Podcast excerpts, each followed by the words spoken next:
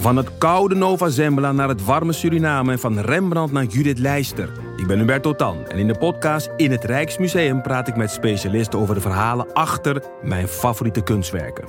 Nieuwsgierig? Beluister nu de nieuwe afleveringen. Luister jij al naar de podcast Co en Zo? Ik ben Rick Paul van Mulligen. Ik ben Nina de Lacroix. En samen met jouw man René voeden wij twee kinderen op in twee huizen. Co-ouderschap. We hebben het over alles wat je daarin tegenkomt. Maar ook over de juice tijdens onze kinderloze dagen, want die heb je ook in het co-ouderschap.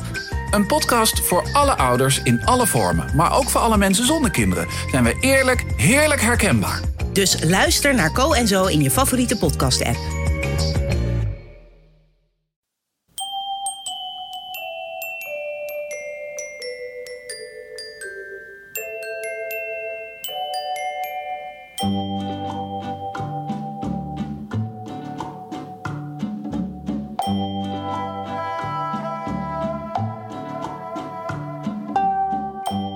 Welkom bij aflevering 143 van de Echt Gebeurd podcast, waarin waargebeurde verhalen worden verteld door mensen die ze zelf hebben meegemaakt. Dit keer luisteren we naar een verhaal van Micha Wertheim. Het thema van de middag was 112.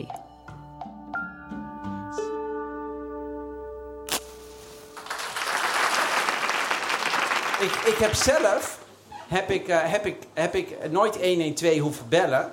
Ehm, ja, misschien heb ik het wel eens moeten doen, maar dan zag ik al andere mensen bellen. En dan dacht ik, ja, anders dan wordt het maar... Ik heb geloof wel eens 112 gebeld trouwens, maar dan kom je ook nog heel lang in de wacht. En dan moet je, is het voor de brandweer of de dit en dan, en dan. En toen was ik eindelijk aan de beurt en zei ze, nee, dat weten we al. Dan dacht ik, ja, hallo, ik was echt wel snel, maar als jullie er zo lang over doen... Ehm, maar dat was, eh, maar ik heb wel, ik heb wel, daar dacht ik, op weg hierheen dacht ik, ik heb wel een keer in de ambulance gezeten. En ehm, dat, dus dat was wel een soort 112 moment. Ehm, dat verhaal begon eigenlijk ermee dat ik gebeld was, werd. Ik uh, was in de sportschool en ik was een beetje aan het afreageren, want het waren best spannende dagen. En we hadden afgesproken, ga jij nou maar gewoon naar de sportschool. Maar ik dacht, ja, ik hou toch mijn telefoon aan. En toen werd er gebeld van, ja, je moet nu toch naar de VU komen, want uh, de kinderen komen. Het zouden er twee tegelijk zijn, dat wisten we wel. Maar dat ze twee maanden eerder zouden komen, was niet helemaal voorzien. Dus ben ik als een gek in een taxi gesprongen. En naar de, naar de nog even langs een vriend van mij. Uh, om een opladertje voor mijn telefoon te halen. Want ik dacht, dan kan ik tenminste met, met, met mijn telefoon foto's maken. Want je moet foto's maken. Dat is ongeveer de enige hulp die je kan bieden als man in zo'n geval. En uh, toen kwam ik daar aan. En toen, uh, nou, het was, ze waren twee maanden te vroeg. Dus we moesten ook nog even heel erg met elkaar afspreken. van wat de namen dan zouden worden. En, maar we waren al, nee, we waren heel eind, maar toch, ja, dat is toch zo'n moment. En, en toen werd, werd mijn vriendin al weggereden. En ik moest een, uh, zo'n heel soort blauw pak aan met een mutsje. En, en, ik zag er zo uit als een teletubby. En dan loop je er allemaal gangen. En het is net een hele spannende serie. En dan kom je in een kamer waar de operatie dan gaat zijn. En er waren twee kinderartsen. Voor ieder kindje wat eruit kwam stond er eentje klaar met een couveuse. En, uh, en ik mocht geen foto's nemen. Althans, dat, maar er was dan een co-assistent die dat dan ging doen. En dus dan kon ik helemaal niks meer doen. En um, nou, uiteindelijk zijn die kindjes eruit gehaald. En die werden meteen naar de couveuse gebracht. En uh, ik mocht dan nog de navelstreng doorknippen. Ik vond het heel moeilijk om daar iets mee te voelen. Omdat ik dacht, ja, dit is... Uh, hallo, ik was net nog in de sportschool en nu sta ik hier de navelstreng door. En ik, heb, ik had nog twee maanden moeten hebben om hierop voor te bereiden. En toen, dus, en toen gingen ze in die couveuses. En toen was het zo van, ja, blijf je bij je vriendin die net geopereerd is. Want het was een keizersnede. Of ga je, ga je achter die couveuses aan. Dus meteen als soort loyaliteitsding. Dus ik achter die couveuses aan. Dat in ieder geval weten welke van ons zijn. En dan kom je, loop je door allemaal hele lange gangen. En ik dacht de hele tijd, nou, wat voel ik bij die kinderen? Ik moet nu, ik moet nu iets fantastisch voelen. En toen kwamen we op de, bij de VU worden die couveuses worden naar, de, naar de, intensive care gebracht voor baby's. Nou, dat is gewoon Battlestar Galactica waar je aankomt. Dat is alleen maar monitors en lampjes. En, en, dat is, dat is uh, een soort hele stille sfeer van artsen die ook in, in, op die plek aan het opereren zijn op een baby die in een couveuse ligt. En wij waren daar zo tussen. En, uh, en, uh, nou, dat was allemaal heel spannend. En al, op een gegeven moment werd ik dan weer teruggeroepen naar mijn vriendin. Want die, die, was, die, was bijna klaar om weer naar de kinderen te komen. Dus toen moest ik die in de steek laten. Toen kwam ik bij mijn vriendin. Toen gingen we daar, weer naar die kinderen. En toen, nou, toen mochten we ze even vasthouden. En dat was allemaal heel bijzonder. Maar ik dacht de hele tijd, ja, wat, wat voel ik nou? Wat voel ik nou? En toen werd op een gegeven moment tegen ons gezegd van ja, het gaat eigenlijk zo goed met ze dat het eigenlijk een beetje te duur is om ze hier in de vuur te houden. En uh, om, ja, die vuur is verschrikkelijk duur. Dat is voor echt voor heel erg jonggeboren kindertjes. En om daar gewoon twee redelijk gezonde couveuse baby's te houden, is eigenlijk dat is gewoon te duur. Dus vannacht gaan we met de ambulances gaan we jullie naar een ander ziekenhuis rijden. En er werd er rondgebeld of er een ziekenhuis was, hopelijk waar dan twee couveuses waren. Het kwam ook wel eens voor dat één couveuse naar één ziekenhuis moest en de ander naar een andere. Maar goed, uiteindelijk om één uur kwamen de ambulances. En toen zijn we met, uh, met drie ambulances zijn we, uh, van de VU naar, uh, naar het Amsterdam ziekenhuis gereden in Amstelveen. Eén voor mijn vriendin, één voor mijn jongste en één voor de oudste, waar ik dan naast mocht zitten. En ik, ik weet nog dat ik in die ambulance dacht van wauw, dit is een... Dat heb ik wel gefilmd, dat ik dacht, dan kunnen ze later zeggen, ik ben in een ambulance geweest.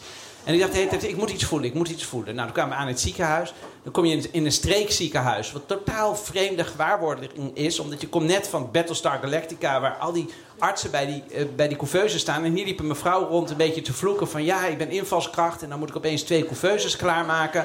Dus ik, heb, ik ben de enige die dienst heeft. Dat we echt dachten, hè, is de derde wereld zo dichtbij? Maar dat bleek dus te zijn omdat onze kinderen gewoon eigenlijk wel gezond waren. Dat is ook allemaal prima gegaan, gelukkig. Uh, die nacht geloof ik dat we om, om half vier uiteindelijk... Uh, uh, gingen slapen. Mijn vriendin in het ziekenhuisbed en ik op een soort stretcher ernaast. En de, de kindjes die lagen dan in de couveuse. Nou, de volgende ochtend word je dan toch vrij vroeg wakker. In dit geval moesten we ook echt wel wakker worden, omdat um, twee maanden voor de kinderen komen zouden we dan de papieren tekenen voor ons nieuwe huis. Dus dat moest dan die dag na de geboorte meteen gebeuren. Dus ik ben toen ook weer, uh, moest, ik moest meteen uh, naar, uh, naar, naar, naar de notaris, dat kon niet. Dus de notaris kwam naar ons en die keek om zich heen. Die zei, hé, hey, mijn tweelingbroer en ik zijn hier ook geboren 40 jaar geleden. Opeens bleek iedereen een tweeling te zijn. En, um, en, en nou, toen zaten we daar. Er was ook een, was een, mevrouw. Uh, die, die mensen die dat huis kwamen verkopen aan ons. Die, die, zagen ons daar allebei huilend zitten. Maar ook meer huilend van het slaapgebrek. En zij waren ook, begonnen ook te huilen. Van jeetje, wat een nieuw gezin. En uh, wij verlaten dit huis. En die mensen komen. Nou, en, toen, en die notaris vond wel dat de hele akte voorgelezen moest worden. Ook al zakte mijn vriendin langzaam weg. En daarna, en, er, en er moest daarna melk gepompt worden. En we moesten weer naar die kinderen toe. En die avond daarna was het op een gegeven moment zeven uur. En ik, ik, ik had bijna niks gegeten. Eigenlijk sinds ik uit de sportschool kwam, ik had bijna niet geslapen. En toen moest ik naar huis. En ik was helemaal... Want je stond nog even bij de kindjes in de couveuse. Voor, want ik, de tweede nacht mag je dan niet in het ziekenhuis blijven slapen. En ik stond bij de couveuse. En toen hadden, hadden, hadden allebei de kindjes de hik. Dus, en als je, ik weet niet of je wel eens een babytje met hik hebt gezien. Maar dat hele lichaam is dan op een gegeven moment, het gaat helemaal. Ik, ik zat daar naar te kijken, ik dacht, oh, de, de hik. En ik was nog steeds op zoek naar een gevoel van wat. En, um, en, en toen dacht ik, ja, de hik, dat heb ik ook gehad. Uh, en en, en heb eigenlijk had ik vrij lang niet gehad. En uh, dat was denk ik een van de eerste momenten dat ik me realiseerde van... ik ga nu de komende jaren heel vaak dingen zien en denken van... oh ja, dat heb ik ook gehad. Maar ik voelde me heel onmachtig, want ze lagen daar zo te hikken. En ik reed naar huis en ben nog snel bij vrienden even wat gaan eten... En uh, die hadden een bord voor mij klaargezet. En toen, midden tijdens het eten, kwam er gekrijs uit de slaapkamer. En hun dochtertje had de hele slaapkamer ondergekotst. Dus dat was ook een voorbode van... denk maar niet dat het nu rustiger gaat worden. En toen ben ik daar weggegaan. En toen kwam ik thuis. Toen was ik thuis. Was het hele huis was verlaten. Er was, er was niks. Mijn vriendin was er niet. Er was nog geen kinderkamer ingericht. En ik voelde me... Ik, en ik dacht, wat doe ik hier? Ik moet in dat ziekenhuis zijn bij mijn vriendin. En opeens kreeg ik de hik. En ik was ervan overtuigd dat mijn kinderen gedacht hadden: we geven hem iets mee naar huis, dat, uh, dat hij toch een beetje bij ons is.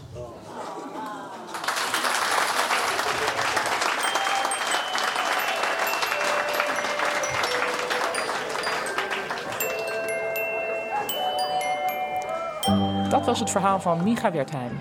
Micha is een van de oprichters en redactieleden van Echt Gebeurd en verder is hij cabaretier en schrijver. Maar laat je daardoor niet in de weg zitten om ook eens een verhaal te komen vertellen. We nodigen iedereen van harte uit. Geef je dus op via www.echtgebeurd.net. En als je verhaal goed is, word je sowieso begeleid in het nog beter vertellen van je verhaal. Komen luisteren kan ook, maar pas weer na de zomer. In september beginnen we weer en hou daarvoor de website in de gaten, dus echtgebeurd.net. En nog makkelijker is om je te abonneren op onze nieuwsbrief, want dan hoef je niks meer zelf in de gaten te houden. Verder worden we er heel blij van als je deze podcast aan andere mensen laat horen. Als je een review achterlaat op iTunes en als je alles shared via je eigen favoriete kanalen. En dan nog een kleine mededeling voor de ondernemers onder ons. Je kunt ook adverteren op de Echt Gebeurd podcast. Er luisteren heel veel mensen en die mensen die zijn allemaal heel leuk, weten wij ook. De redactie van Echt Gebeurd bestaat uit onze verhalenverteller van vandaag, Micha Wertheim. En verder uit Maarten Westerveen, Rosa van Toledo en mijzelf, Paulien Cornelissen. Rosa van Toledo doet ook de productie en de techniek is in handen van Nicolaas Vrijman. Dat was het weer. Tot de volgende podcast. En als je je gestrest voelt, bedenk dan: je zit tenminste niet na een keizersnede in een streekziekenhuis met een hikkende tweeling, terwijl een huilend echtpaar een huis aan je verkoopt in gezelschap van een notaris die gelooft in volledigheid.